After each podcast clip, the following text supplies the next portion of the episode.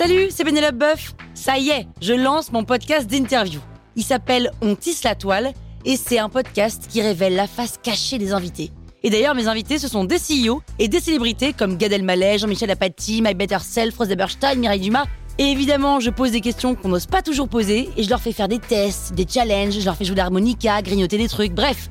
Rendez-vous sur On tisse la toile pour découvrir une interview tous les lundis. Ciao Sur écoute. Anna Karenine de Léon Tolstoï. C'est le nom d'une princesse, non? Vous écoutez Krusty Book, le podcast qui résume les livres en vous spoilant le hook.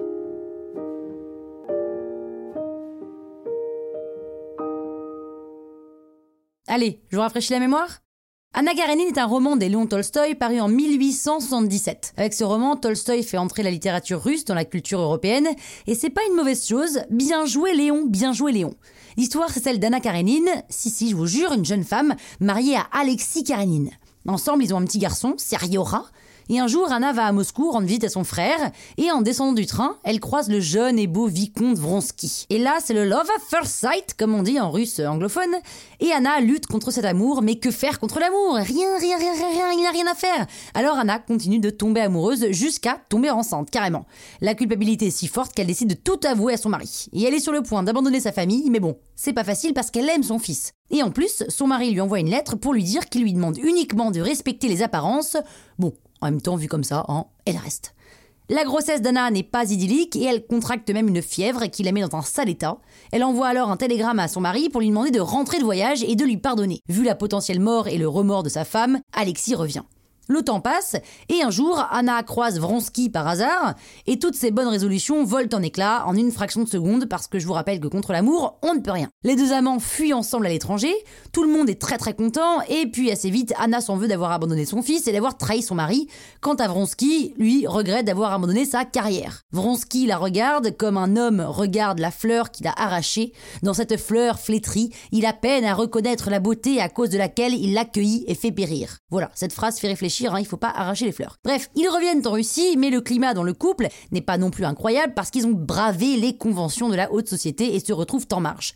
Face à tous ces tourments, Anna finit par se jeter sous un train et meurt. Et cette histoire d'amour qui avait commencé dans une gare finit tragiquement dans une gare. En parallèle de l'histoire d'Anna et Vronsky, il y a celle de deux autres couples, Levin et Kitty, qui était amoureuse de Vronsky mais a choisi la raison auprès de Levin avec qui elle est heureuse, ainsi que Oblonsky et Daria, qui est une épouse soumise mais résignée car son infidèle mari est tendre. Quand même. À travers sa trajectoire, Tolstoï oppose la tempête de la passion au calme et bonheur d'un ménage heureux. Car c'est vraiment ça le thème de ce roman qui a failli s'appeler, d'ailleurs, Deux mariages, deux couples. En plus, l'incipit du livre, le plus formidable incipit du monde, si vous voulez mon avis, c'est le suivant. Toutes les familles heureuses se ressemblent, chaque famille malheureuse est malheureuse à sa façon. Bah voilà, avec ce résumé, vous pourrez faire croire que vous avez lu le bouquin. Croustille, hein? La toile sur écoute.